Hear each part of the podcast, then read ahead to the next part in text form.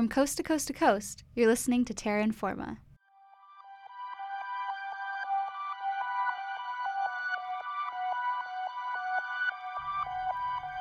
Welcome back to Terra Informa, and we'll be your hosts Amanda Rooney and Sophia Osborne.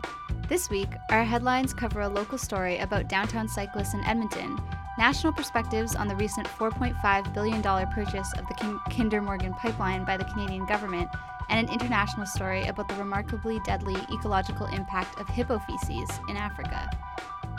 After that, my fellow co host Sophia will be sharing with us the story of the first orca whale to be taken into captivity. Yes, I'm super excited to share that, but first, our headlines.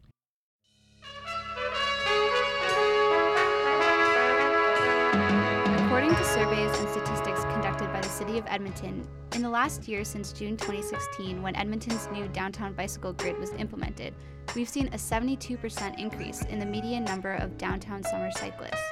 Twitter photos are rife with humor about the gridlock of cyclists. According to a local blogger and councillor candidate Troy Pavlek, this is an awesome example of why the downtown bike grid is a good model that other cities sh- could follow. In his words, quote, every cyclist on the downtown bike grid is one less potential car driver being traffic. It's one more person that's statistically more likely to stop, mingle, and make purchases at local businesses on their route. It's one more person commuting on infrastructure that costs society much less than a personal vehicle. It's one more person lowering their risk of diabetes, obesity, and strokes, saving all taxpayers healthcare costs. End quote. And now to a national story that everyone's excited about. The Canadian government has announced that they will be buying the controversial Trans Mountain Expansion Project from the Texas oil company Kinder Morgan for $4.5 billion. On May 29th, Finance Minister Bill Morneau said the sale, quote, will allow the project to proceed under the ownership of a Crown corporation, end quote. The Liberal government argues that this nationalization of the Trans Mountain Pipeline is necessary because it will allow oil from the Alberta tar sands to reach world markets, grow the economy, and ensure construction jobs. The Alberta government has also agreed to provide funding for any unexpected costs that arise during construction. Justin Trudeau insists that this move is in the national interest, and Alberta NDP Premier Rachel Notley is jubilant. But critics of many political leanings are outraged. According to conservative leader Andrew Scheer, quote, Justin Trudeau is asking Canadians to bail him out of his failure, end quote. Meanwhile, NDP leader Jagmeet Singh said, quote, climate change leaders don't spend $4.5 billion on pipelines, end quote. Other right-wing critics, like advocates of tax reduction Aaron Wudrick, say, quote, this move signals to other prospective investors that large projects such as pipelines cannot be built by private industry in Canada, and the cost and risk of a $7 billion project that was going to be willingly financed entirely by a private company will now be unnecessarily transferred onto the backs of Canadian taxpayers. End quote.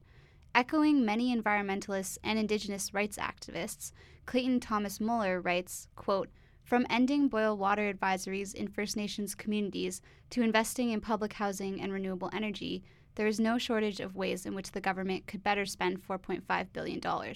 They're choosing instead to invest in a massive climate wrecking pipeline that doesn't have Indigenous consent. End quote. According to Prime Minister Justin Trudeau, quote, the project became too risky for a commercial entity to go forward with it. End quote. So critics wonder if this project is too risky for private business, why isn't it too risky for Canadian citizens?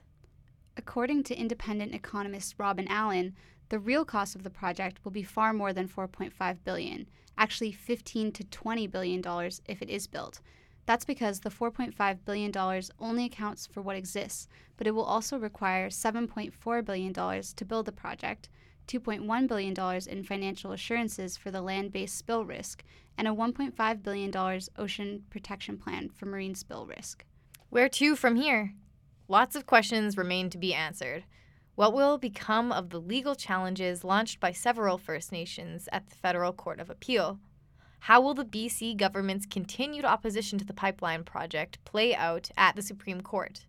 And how will Canada keep their climate goals if we are now acting as a pipeline company? And what will all of this mean for upcoming elections?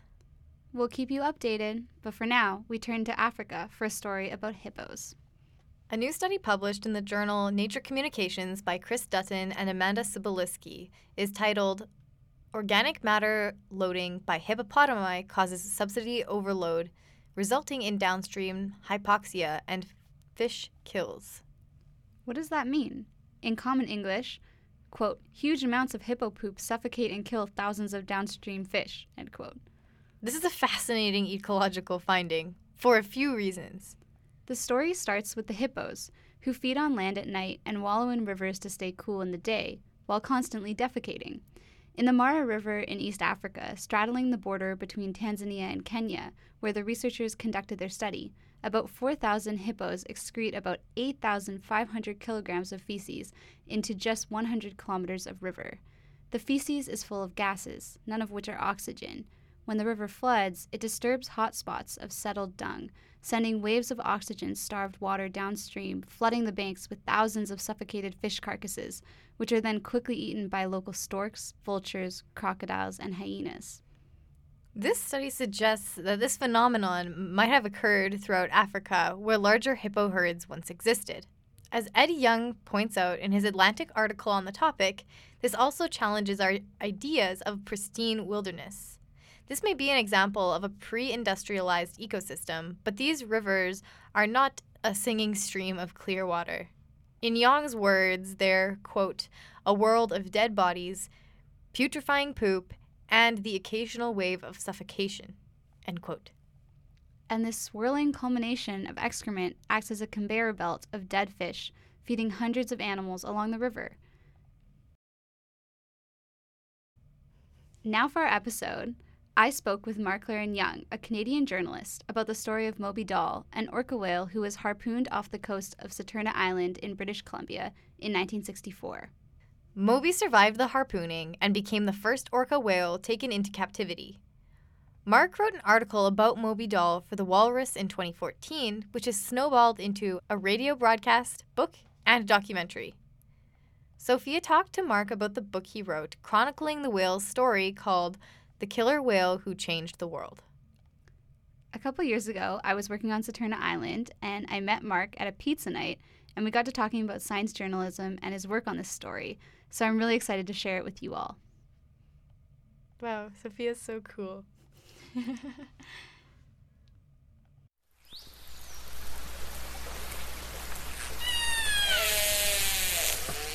CBC television reported the night of July 16, 1964, that the Vancouver Aquarium had captured a monster.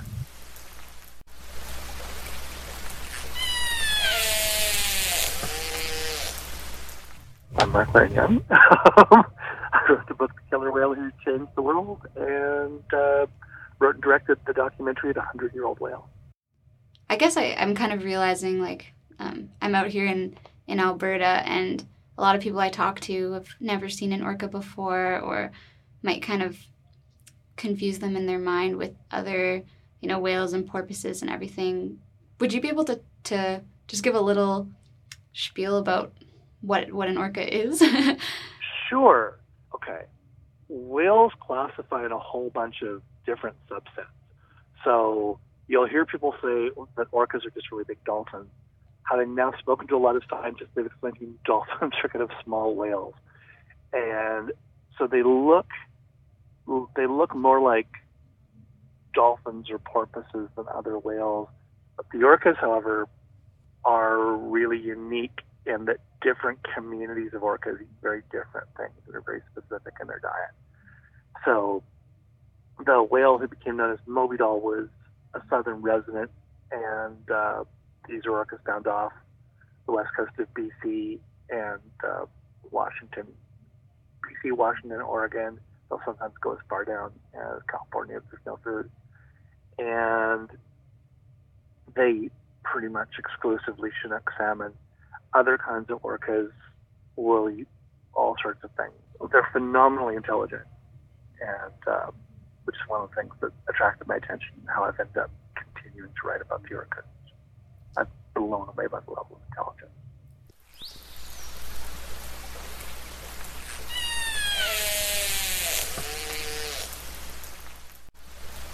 I was thinking, could you just start by telling us the story of Moby Doll? Sure. The basically Moby Doll is the first ever killer whale who humans got to know in captivity.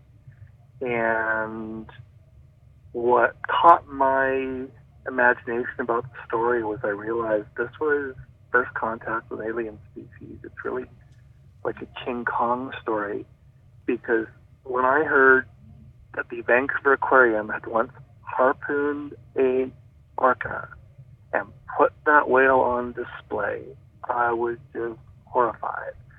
And I set out to find out what was behind that.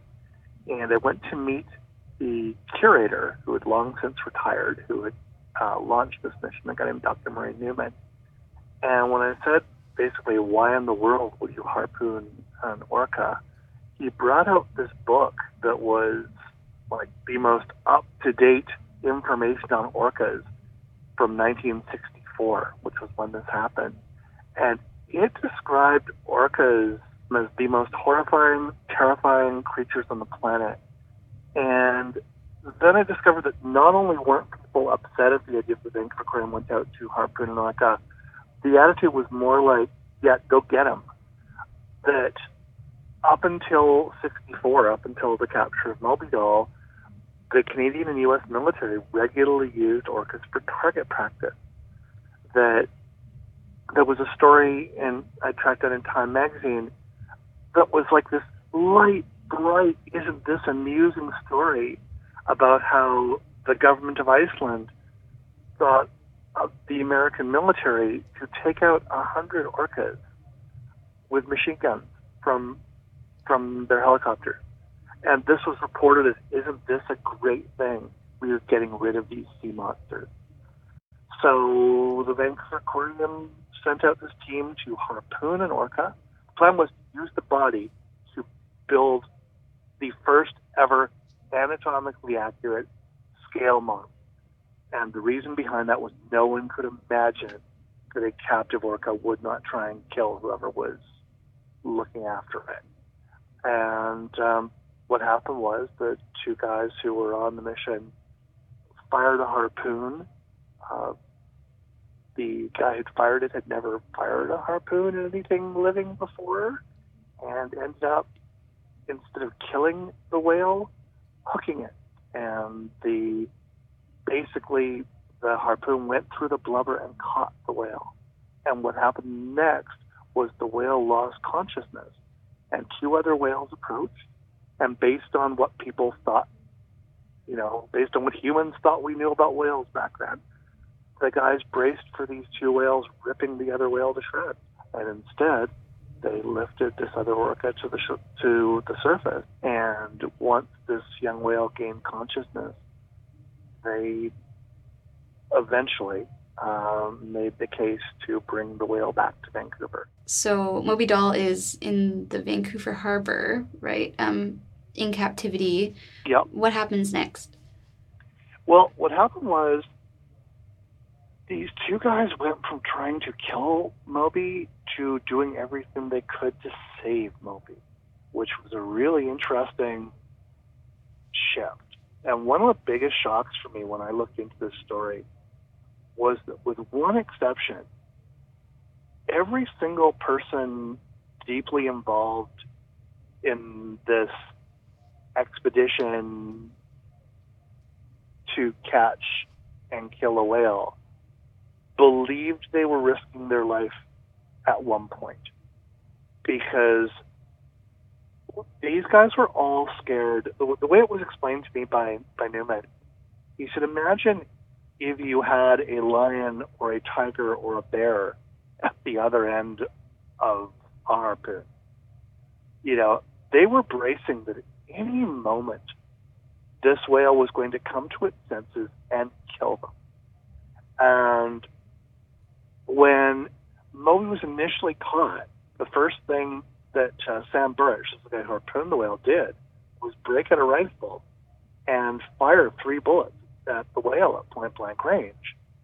And the amazing thing, he was clearly so scared of the whale that he missed on all three shots. We know from the necropsy that there were no bullet wounds. But he believed that the whale was going to come and kill them. They were going to topple their small boat. The other whales were going to come and attack them. But what happened was his assistant, a guy named Joe Bauer, I've got to know quite well, decided that he wanted to see how badly injured the the captured whale was, and he hopped in a small skiff. And as he did that, the people of Saturna Island showed up with their rifles to help finish the aquarium's mission, and they started firing at the injured whale.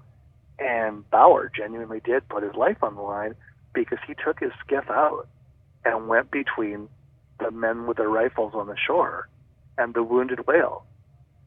And he went out and went, I think this is a young whale. I think it's injured, and I don't think it's injured that badly. I think we can get it back. So the aquarium made the decision they were going to take the whale back. And Burich and Bauer wanted to figure out how they could do this, causing as little additional pain as possible. And they set up a series of um, sort of they used tires as pontoons. And they floated the harpoon line, and they basically tried to figure out a way they could swim with the whale, so they could lead Moby, who they were calling Captain Dove at the time, uh, back to Vancouver Harbor. And they went really, really, really slowly. And they said basically once they figured out what they were doing together, the Moby moved like a dog on a leash, which is why they named they initially named him uh, Hound Dog. And they showed up back in Vancouver, and Murray Newman had convinced the local dry docker to hold the whale. And what happened was the entire city of Vancouver wanted to see the monster in the dry dock. They knew that the harpoon would have would have caused an infection. So, and whales are mammals like us, so they thought, okay, we'll use penicillin. But nobody was going to go close to this you know, monster of the deep. So they built an actual 10 foot pole. Like you, you sort of heard of the proverbial, I wouldn't touch that with a 10 foot pole. They wouldn't touch this with a 10 foot pole. They built a 10 foot pole and put a needle on the top of it to administer penicillin because that was as close as anybody was going to get to this terrifying creature for quite a long time. Yeah, um, I guess when we met, it was out on Saturna, which is such an amazing place for land-based orca yeah. watching. Um, would you be able to like describe an experience you've had with orcas? Like I know I've had some amazing encounters with them that just really like cemented my love and appreciation for them. Well, that's kind of the amazing thing is that like when you're saying you've had an amazing experience with orcas, orcas are really quite phenomenal in the way they interact with. My uh, my partner Rain, who's been uh, filming orcas for us in, for a movie, the the Hundred Year Old Whale, we went out to film Granny uh, a few years ago, and Granny was believed to be 105 years old. She was matriarch of the Southern Resident Orcas, matriarchal society, and we had been told by whale watchers that Granny had been phenomenally difficult to spot for the last year. She basically hooked up with a whale from another pod. She was still swimming with her pod, but she was swimming about a mile ahead. So far enough that she was leading them, but also far enough that if you were a whale watching boat, you weren't really catching those two that were swimming on their own. You were catching the larger pod. And we got this call saying Granny's out there, and you should get out in the boat because this is the first time we've seen her in ages. And what happened was, Granny greeted us like she'd been waiting for us to show up, and she tail slapped, and she spy hopped, and then she breached. Spy hop is when a whale jumps up and basically looks to see what's going on. This one guy who's been photographing orcas 20 years, he said he'd seen Granny breach exactly five times, and two of those were right in front of us. And it was like she knew we were filming the movie. And when we've told this to people who don't know orcas, they're like, oh yeah, that's a crazy coincidence, isn't it? And we tell people who do know orcas, they just nod, yep, that's orcas. They just do stuff like that. The, probably the the top writer about orcas in the world, a guy named Eric Hoyt, who's got at least 20 books on orcas, talks about uh, orcas having this sense of friendlies, that they have a sense of who's out there looking after them, and they show up. And it's really an astonishing thing. And even when the, the flip side of that is that everything that I've read about humans trying to do bad things to orcas, the orcas have also sensed. So in British Columbia, uh, you know this having spent time on Saturna, I'm sure. In in BC, in just before Moby Doll was caught, we had set up a machine gun in, uh, encampment on in Campbell River to take out the orcas. So there was a machine gun on the shoreline, and the plan was that as soon as an orca swam close enough to shore, the fishermen were going to run to the machine gun and start firing. And no orcas swam by the machine gun, even though that was their regular feeding route. Saturna Island, which, as you know, is the single best place in Canada to see a whale from the shore, stayed away for the entire 90 days that the harpoon was set up. Murray Newman, who led the expedition, just turned to report and said, I think they're psychic. I think they know we're here. Because they had records of the last previous three, four, five years. And there'd never been two consecutive days when the orcas hadn't had swam close to shore. And suddenly there's a harpoon close on the shoreline, and they're just like, yep, yeah, not going near that. And when the the day the orcas did show up was the day after the plan to harpoon them had been called off. And the only reason the harpoon was still up there was the two guys got drunk the night before to celebrate they were finally going home. So they were hungover and hadn't taken down the, the harpoon yet. So it was like the whales sort of got the memo that, oh yeah, the harpoon's leaving, and uh, you know a few a few fewer glasses of sake and the harpoon would have been gone.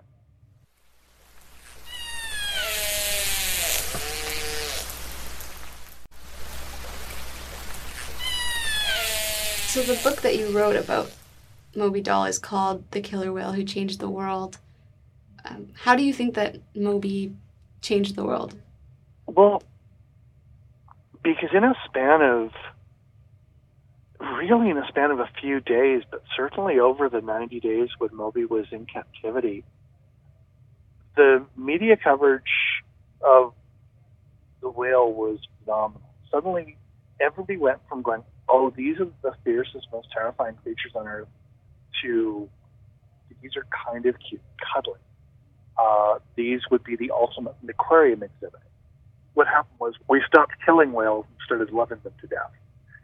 So instead of everybody wanting to shoot these whales because they were eating our salmon, you know, in BC it was like they're eating our salmon. In uh, Iceland, they're eating our herring. People started going, "Oh wow, maybe we should stop shooting them. Maybe they are not monsters, and better yet, for some people, maybe we can put make money for catching and putting these orcas on display." But basically, Moby led to Moby led to everything that we found out. Everything we now know about whales leads back to the accidental capture of Moby Doll. Somebody who was drafted to feed Moby Doll was named Dr. Mike Bigg. He was studying seals and seal at the time. He became interested in whales when he was drafted to work with Moby.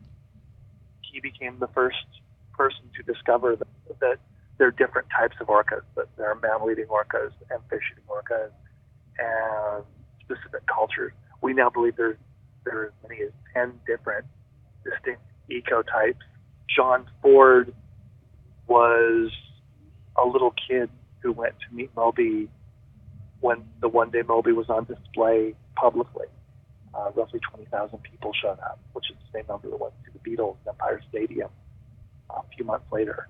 And John Ford became so interested in whales that he ended up dedicating his life to them, and he's the guy who discovered the different orca pods of what, are called different dialects. So that discovery came out of Moby. And basically, it wasn't a coincidence that Greenpeace and the whole movement Save the Whales around the world sprung out of Vancouver. So Greenpeace and Sea Shepherd both sprung out of the Vancouver Aquarium work with Moby Doll.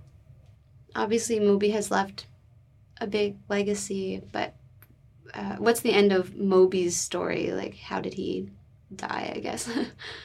oh, well, I guess we should say that everybody thought Moby Doll was a she.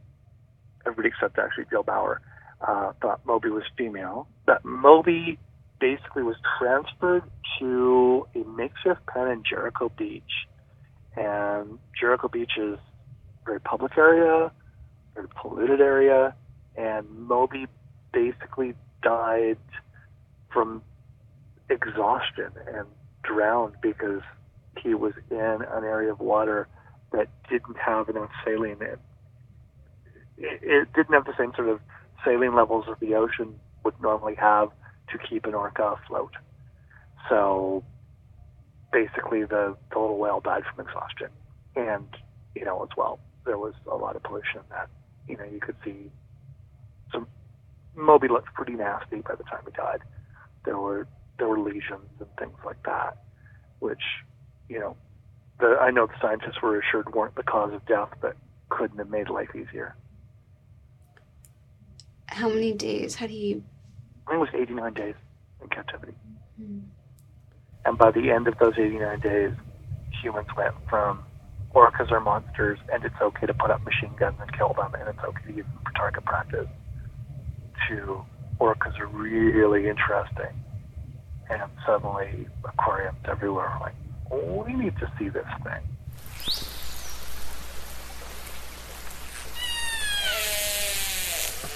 Thank you so much for talking to me, um, and I really enjoyed the book as well. Thank you so much. Thanks so much for that piece, Sophia. I was really surprised to hear how feared orca whales were before we knew very much about them. It makes the name killer whale make a little bit more sense.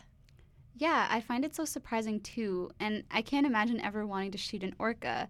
Um, like Mark was saying, Saturna is the best place in Canada for land based whale watching, and I've had some amazing encounters with the southern resident orcas there. One time I was down on the rocks and they came right by, and I could have reached down and touched them. They're pretty amazing, and this is also a pretty timely topic since this population of orca whales is the same one that will be affected by the increase in tanker traffic if the Kinder Morgan pipeline expansion gets built.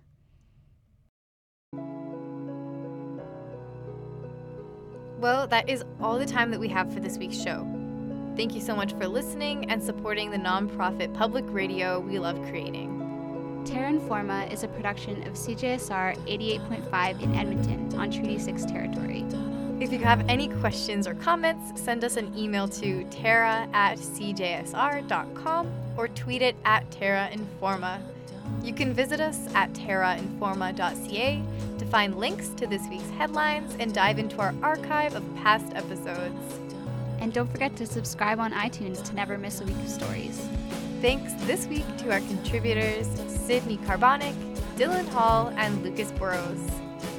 We've been your hosts, Sophia Osborne and Amanda Rooney. Catch you next week on Terra Informa. Yeah.